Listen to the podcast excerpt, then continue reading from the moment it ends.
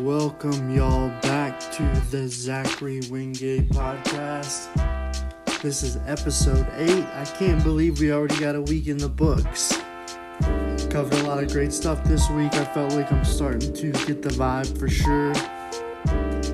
Today is kind of a hodgepodge of content going over the week, going over a couple things as it relates to being dyslexic, and going from there. So sit back and relax and enjoy this podcast. And remember, nothing is off the table. Wow, so here we are.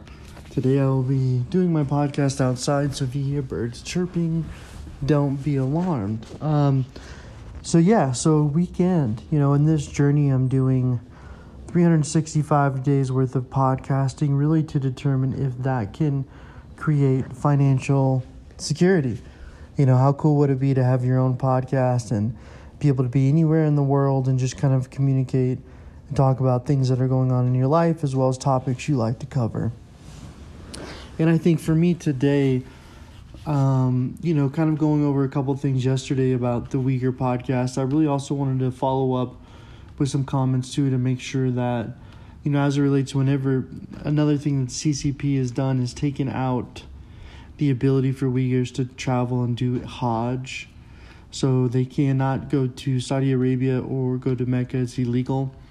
Um, they cannot go and travel outside of China as well. So that's one topic I really wanted to follow back up on just so people can get an understanding of what it takes um, and what not necessarily what it takes but what what people are going through there i mean can you imagine if you had a country telling you what you couldn't do religiously you know, I can't even process it because I was born and raised in the United States of America. And I'm not saying it's perfect, but I'm saying that there is the opportunity to go to Saudi Arabia if you want to go to Mecca if you're Muslim, you know. There's aspects of that are are real. But hopping into kind of the dyslexic topic of the day and what I wanted to talk about is within my Instagram and kind of with my own personal development, understanding how dyslexia is related to other things has really helped me. And how sometimes whenever you're dyslex- dyslexic you know you kind of have some conditioning there that you weren't necessarily ready for when you're put into the school system and maybe you're not thinking like everything else. So i have something on my instagram page and this is a really good um, document called six tips to becoming a confident self-advocate I think whenever you have dyslexia, first of all, you have to be confident within your skill set, and number two, you have to be willing to be a self advocate. And when you're in self advocate, you're focusing on, you know, what it is professionally that you're doing.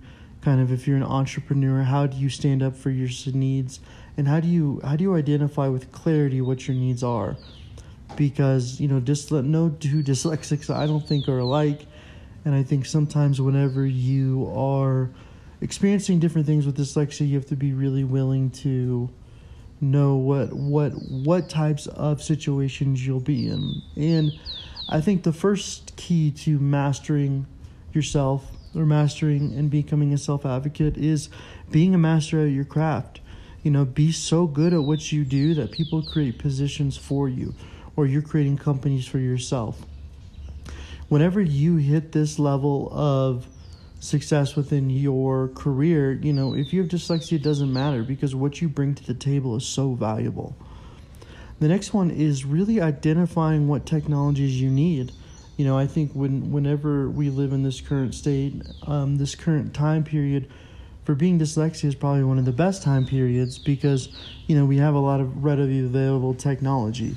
And when I say technology, you know, I mean we're able to talk to our phones, we're able to have talk to text, you know, a really good software too if you're reading a Speechify.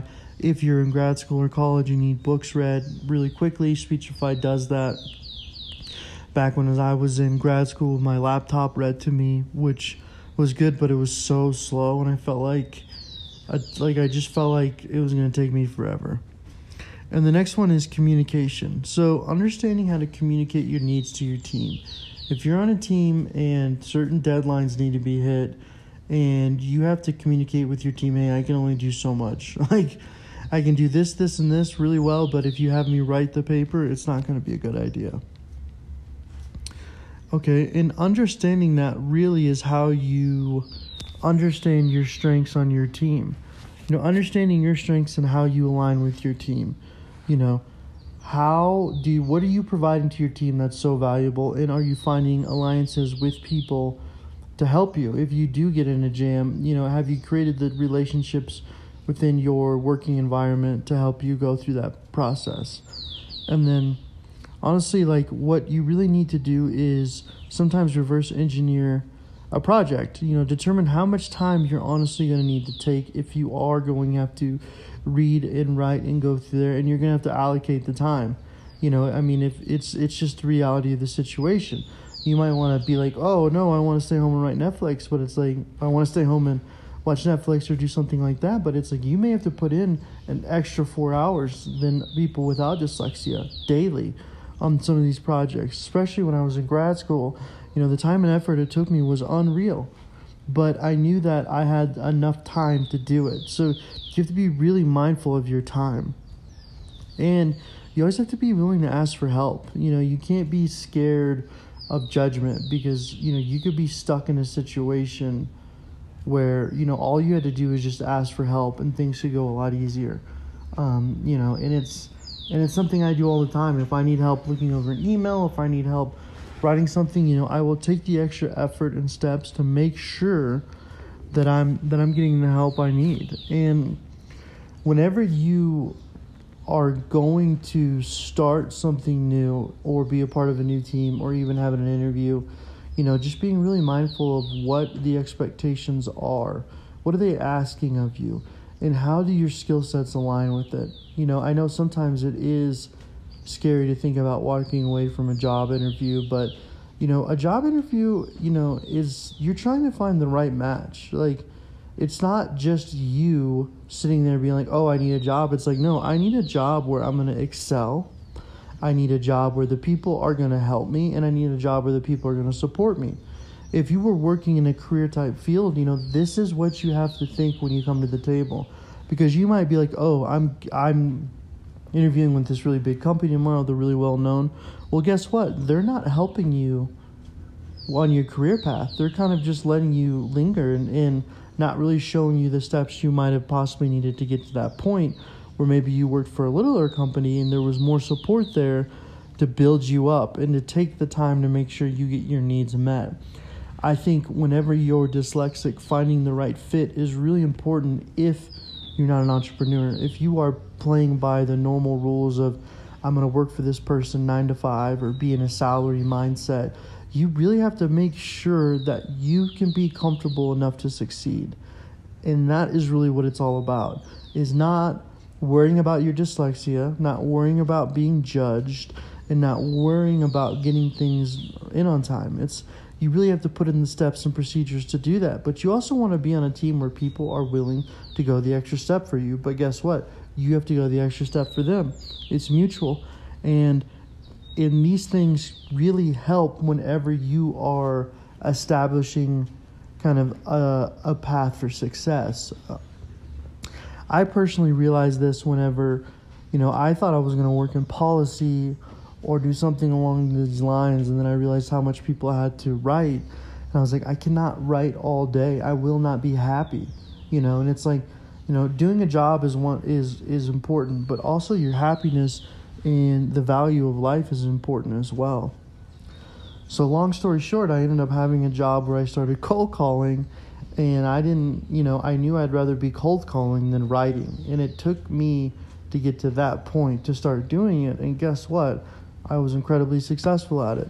And it really helped me leverage a lot of flexibilities within my career because I, I'm I, I can do that. You know, whenever I whenever I am working or what I bring to the table is value through research and cold calling. And this is a technique that I've created and I've kind of done on my own to help with other people. So, whenever you are establishing something like that, the first thing I did is I, I mastered a craft. I mastered something so well that my level of flexibility is really high. And I'm appreciative of that, but you still have to put in the work and the time.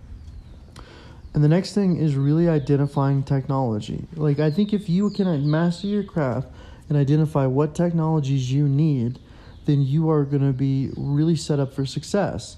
Now, if you are stuck in a career where you, an environment where you feel stuck and you have stress and pressure and you don't know what to do, then you really need to look inward and you really need to identify what about your job is stressing you out and what about your life do you want to to where you're not so focused on it.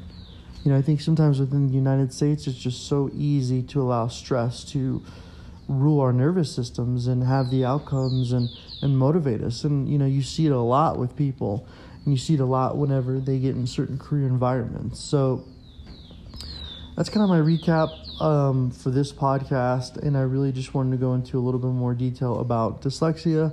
It's something that I'm very passionate about, so probably I'll have a show once a week or once a you know just once a week kind of going over it and talking about some different aspects of it and some different points. So thank you for your time. Please like and follow. And if there's anything you'd like me to cover please let me know